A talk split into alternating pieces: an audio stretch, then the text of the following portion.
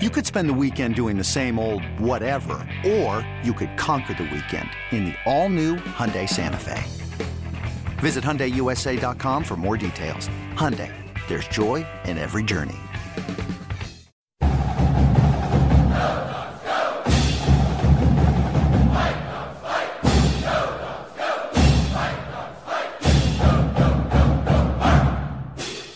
Awesome. Hey, Coach Hopkins, there he is.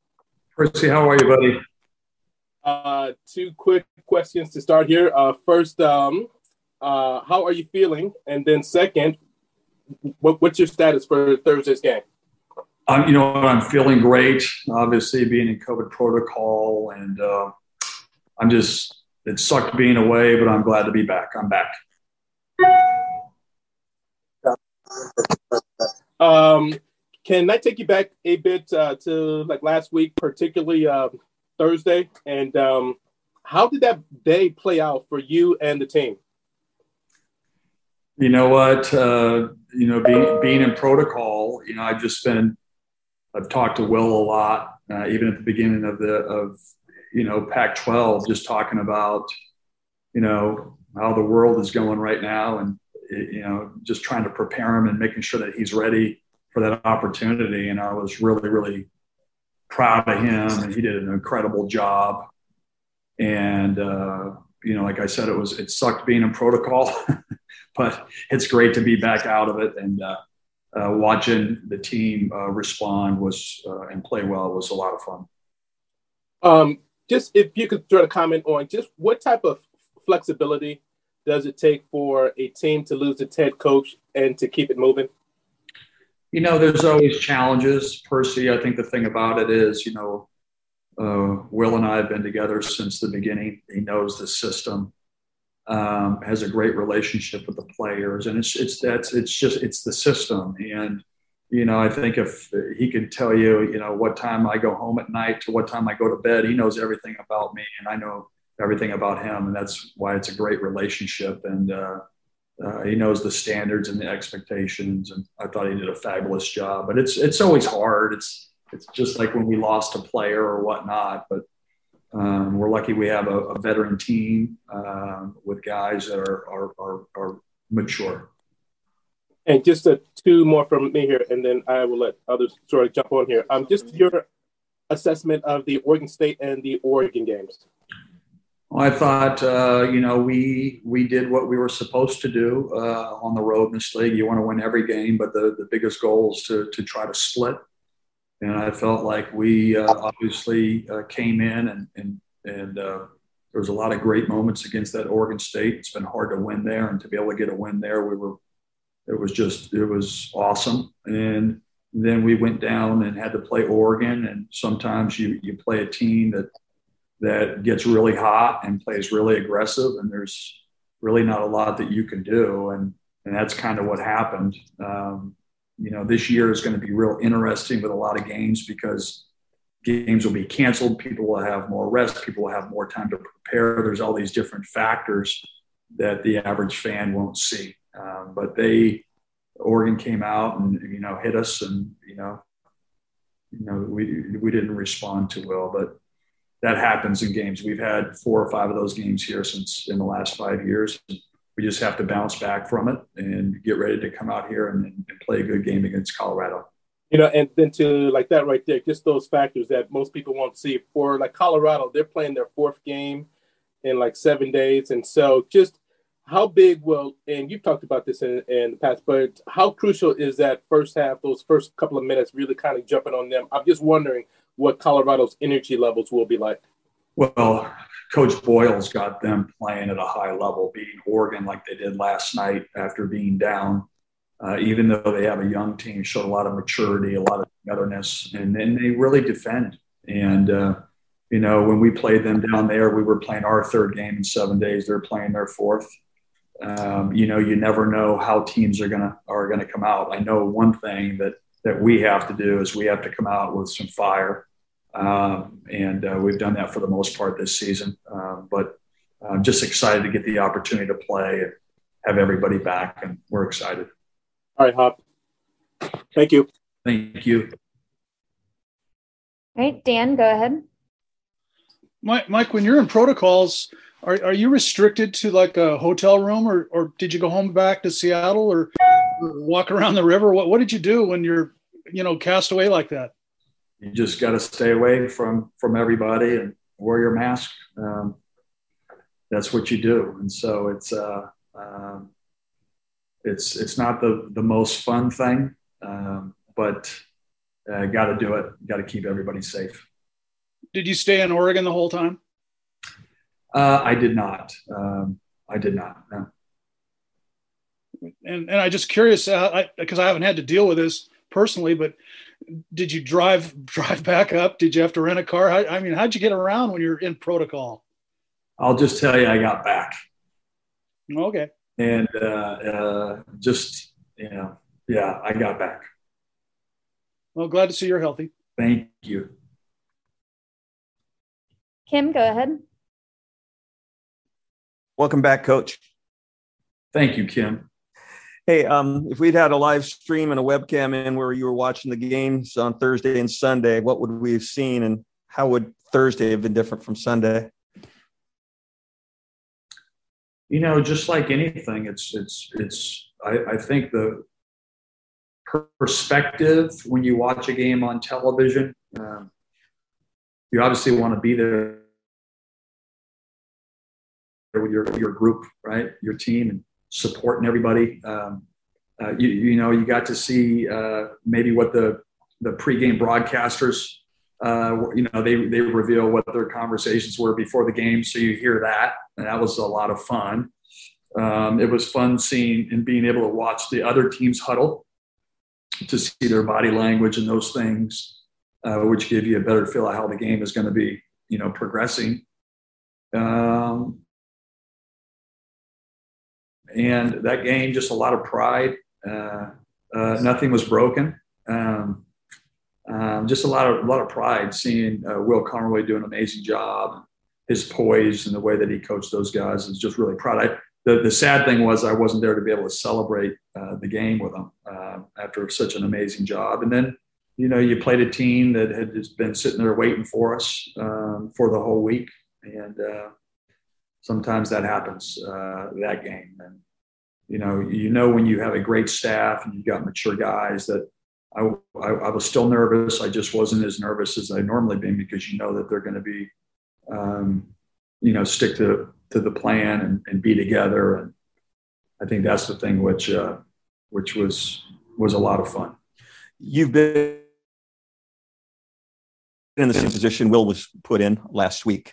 Um, what do you think he learned, uh, you know, running the show for a couple of days? And, you know, I always say you learn more from the mistakes and your losses than you do on anything you do right or a win. What do you think he learned that maybe he has a little bit more appreciation for now for the things that you do? I think the with? hardest things, um, you know, it's, it's always the, um, you know, uh, substitution patterns, uh, guys being frustrated, maybe coming in or coming out.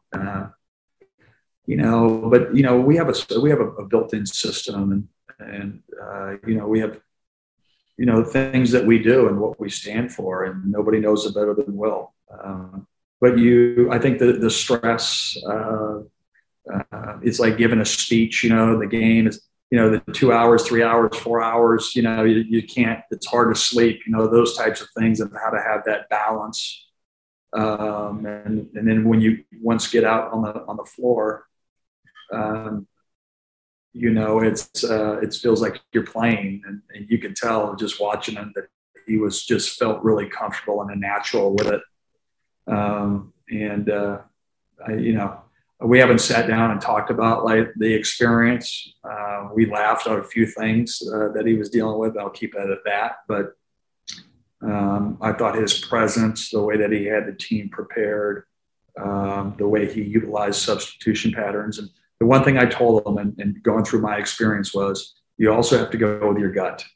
You know what I mean? Like, I'm not there. I don't want you. You, you know the system, but you're going to know how a guy looks or if he's confident or not confident, make those substitutions. You know, those are the things that, you know, all your planning is great until something happens in the game and then you're going to have to make adjustments. And um, those are all things that, uh, you know, we all constantly are learning all the time.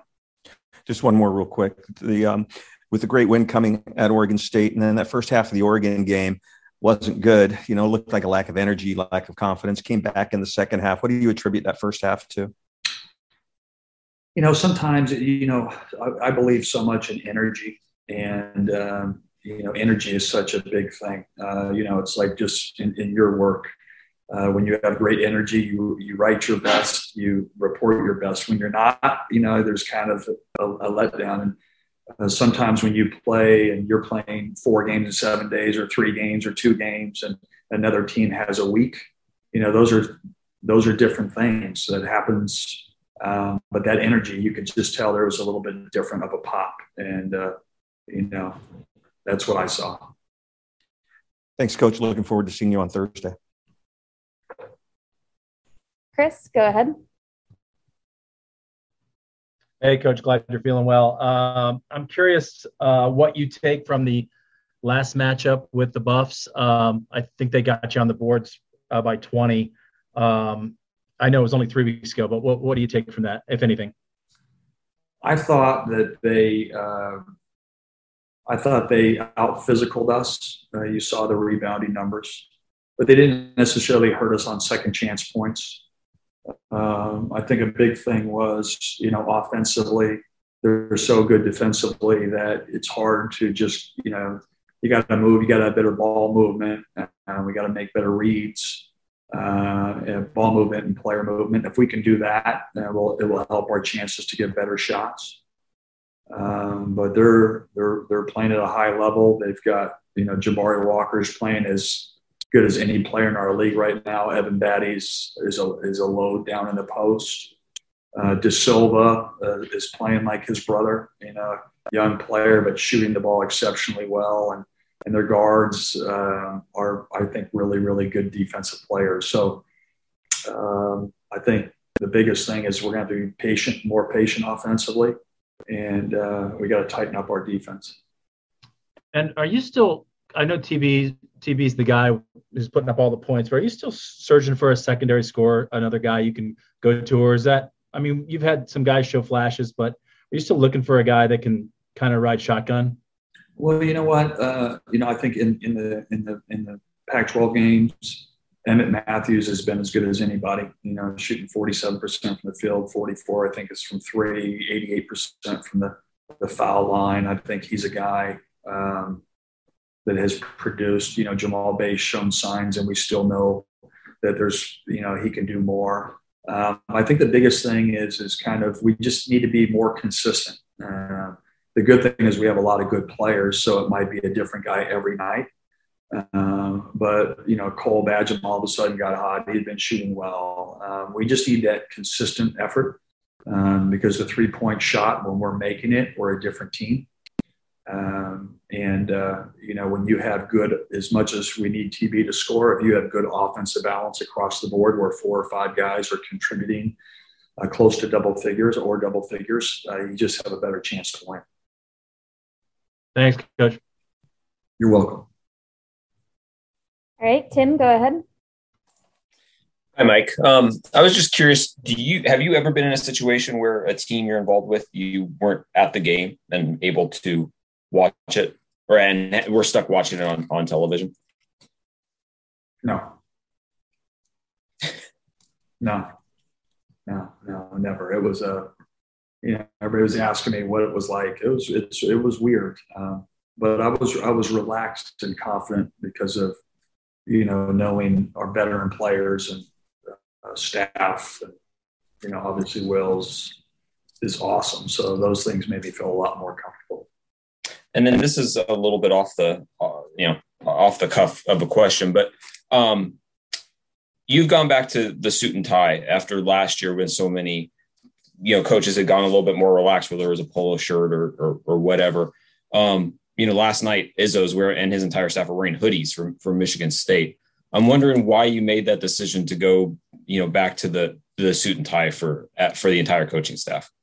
I don't know. I'm a little bit more of a traditionalist. You know, I think it's, uh, you know, you're representing a lot. Not that if you're wearing a suit compared to that, um, I don't know. I just felt like um, I just felt like what you represent uh, in, in, a professional manner, uh, you should dress like it, and uh, that's was the decision. Thanks, Mike. You're welcome. Percy, back to you. Awesome. Hey, Mike, I know that you lived through the uh, Matisse experience, but um, have you ever seen a guy get five blocks in six minutes? No. yeah. Uh, does does like that mean that are you?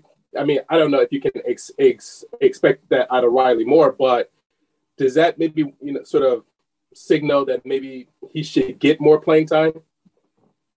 Yeah, I mean, you know, Riley's a has been a heck of a player. He played his best game against Arizona, and then you know he had to go in protocols, and so you know he was he was rolling and you know getting back in shape. But he has those moments. He had big moments for us last year in games. He's a heck of a player. Um, you know, he's uh, you know he's good. He's got great hands. Uh, he knows the system, and uh, when he has that energy, uh, you know, he can be a difference maker for us. And uh, you know, he's uh, you know can be really beneficial in a few of these games, and you know, ready to get out there and if he gets his opportunities, five blocks will keep you on the court pretty quick. Okay, yeah, well, especially All right, Mike. six minutes. Yeah, thank you. You're welcome, Percy. Kim, go ahead. You guys out rebounded Oregon, and uh, offensive uh, boards were really, really good. What was the difference there? You know, just going. Um, you know, when when you play against teams that have shot blockers, a lot of times shot blockers leave their man to go try to help and so that you have a lot of dump offs and you have a lot of opportunities to get offensive rebounds. Uh, and so, you know, then you play certain teams where they don't, you know, they're really good individually and they don't need a lot of help. And uh, when that happens, you know, just for instance, say Colorado, Colorado doesn't have shot blockers. They're really good man to man defense. They can keep you in front. They don't, you know, if you can do that, you don't need help. And then if a shot goes up, then it's easy to rebound for them. And that's why they're one of the best defensive rebounding teams, not only in the league, but in the country. And so um, I think with uh, N'Faly and um, uh, Franck uh, Kepnang, like when they go and they're rotating over, there's great opportunities to really rush the basket and get second chance opportunities. Bill Walton, did you turn the leave the volume up or did you turn it down? Boy, that was uh, that was interesting. Um, but he was entertaining. He was. I had it up. Uh, I wanted to hear everything. I wanted to hear the conversations with the coaches. I wanted to hear all those things, uh, things that you you don't normally see until after the game, where you you you know get it plugged into your computer. Uh, but for the most part, I I don't listen when I I watch uh, tape but I did listen when I watched the game.